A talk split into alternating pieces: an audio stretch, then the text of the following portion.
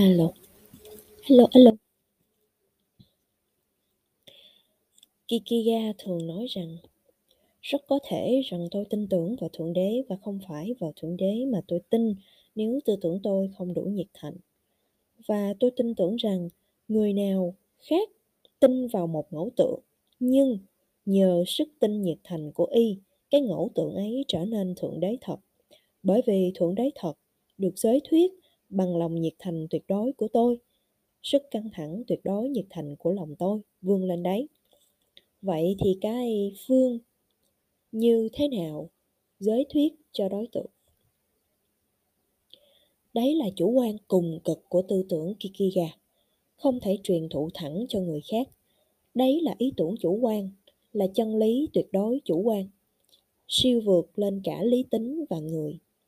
Ở đây không thể không nghĩ đến câu thơ của Nguyễn Công Trứ, đã khéo mô tả cái kinh nghiệm bản thân phản tỉnh nội hướng theo một đời, không phải trầm tư mặc tưởng mà là hành động vô cầu. Tri ngã giả, bất tri ngã giả, người có biết ta? Người có biết ta chăng? Chẳng biết. Chẳng biết ta ta vẫn là ta. Linh khâm bảo hợp thái hòa cái trực giác về sự tương quan giữa cá nhân và tuyệt đối giữa con người và thượng đế của Kikiga là một thực nghiệm độc đáo nội tâm. Riêng mình mình biết, riêng mình mình hay, không thể đem danh từ ngôn ngôn ngữ, trí thức suy giải để hệ thống hóa được. Chính ông đã kịch liệt phản đối sự hệ thống hóa cực đoan của triết học Hegel, chê là triết học của giáo sư. Nhưng rồi về sau có hai triết gia người Đức là Jasper và Heidegger đã cố gắng dựa vào cái trực giác của Kierkegaard để xây dựng nên triết học sinh tồn hay hiện sinh. Trước hết, Jasper giải thích ý nghĩa của chữ existence theo Kierkegaard đã định là sinh tồn. Hiện sinh đứng lên trên hoàn cảnh đối lập với chữ thực hữu thực tồn.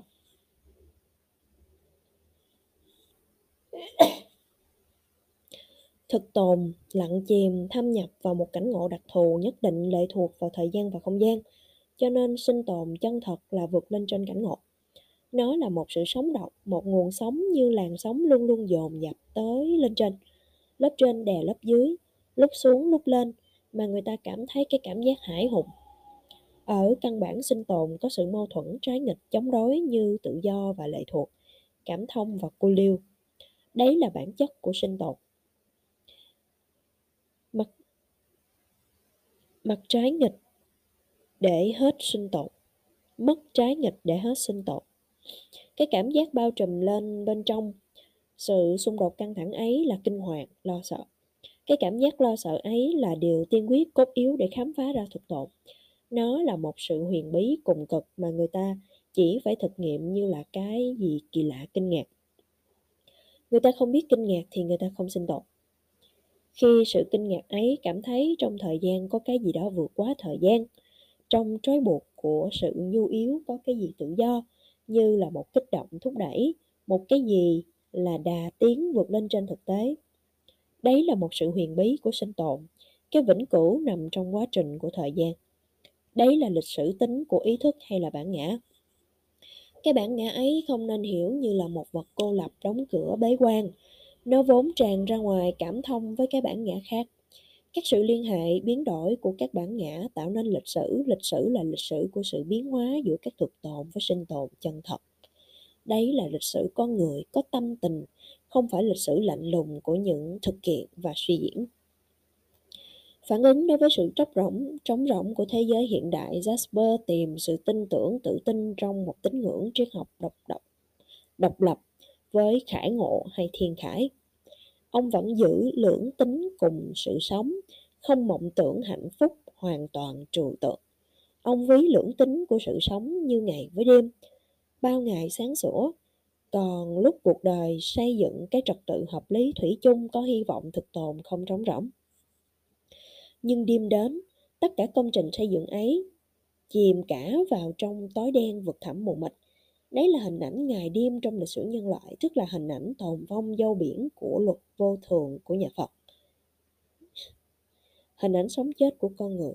Cái chết ám ảnh Jasper sự không hoàn toàn là mực thước của con người và sự đắm thuyền là của cánh cùng tộc.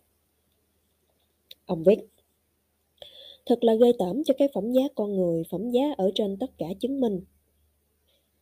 Để nghĩ rằng tự do, tín ngưỡng và chân thật một ngày kia sẽ biến đi để cho kỹ thuật cơ giới thay thế. Cũng chẳng kém ghê tởm để nghĩ rằng sự chết là hoàn toàn phủ định sự sống. Con người còn hơn là cái gì mà những viễn tưởng trên cho thấy. Kỳ thị nhân loại quá ha. Nhưng viễn tưởng chết vẫn lù lù ám ảnh triết gia sinh tồn như Martin Heidegger, phát triển cái ý nghĩa cực đoan của chết là mục đích của sinh tồn. Theo ông thì con người không phải giới hạn vào cái hiện tại trước mắt mà còn cảm thấy tiếng gọi của tương lai, dự định một cách khẩn cấp vì tiếng gọi của cái chết. Cái chết là khả năng nhân vị nhất của con người, tự do của con người, chỉ có thể đạt được trước mặt cái chết mà thôi, ông viết. Không phải chỉ đến hết cuộc đời tôi cái chết mới hiện ra, nó hiện diện ở mỗi hành động trong tôi của chính những động tác tôi sống. Sống chân thật là sống luôn có sự hiện diện của cái chết. Bởi vì chỉ đến bây giờ chúng ta mới có thể đạt được sự tự do trước mặt cái chết. Và chúng ta mới biết rằng cái chết chỉ đe dọa sinh tồn. Phát nghiệm mà thôi, chứ không có uy thế gì đối với sinh tồn siêu nhiên cả. Nói vậy mà không biết trong bụng trong dạ mấy ông này có run không hả? Đấy là luôn luôn đối diện với cái chết để khám phá ra cái bộ mặt thật, cái bản lai diện mục của mình. Ở trên cái thân thể vật chất này là cái thân giả hợp, cái thân ngũ ẩn như luận điệu của nhà Phật, còn có cái cõi không sống chết. Trên đây là triết học hiện sinh của nước Đức, trào lưu tư tưởng ấy truyền sang Pháp. Có hai đại biểu trứ danh, hiện nay là Jean-Paul Sartre và Gabriel Marcel. Sartre lấy câu nói của Dostoevsky làm hiến chương cho chủ nghĩa sinh tồn của ông. Câu nói là nếu không có Thượng Đế thì mọi vật sẽ có thể được. Chúng ta đều biết rằng cái xuất phát điểm chung của chủ nghĩa hiện sinh là cái công thức sinh tồn có trước bản thể. Do đấy mà có thể nói rằng tất cả khuynh hướng triết học sinh tồn đều là quan điểm chủ quan.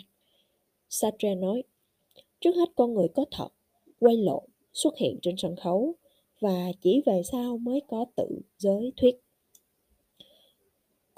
Tự giới thuyết và thấy rằng không thể giới thuyết được cho người bởi vì theo Sartre nó không là cái gì hết.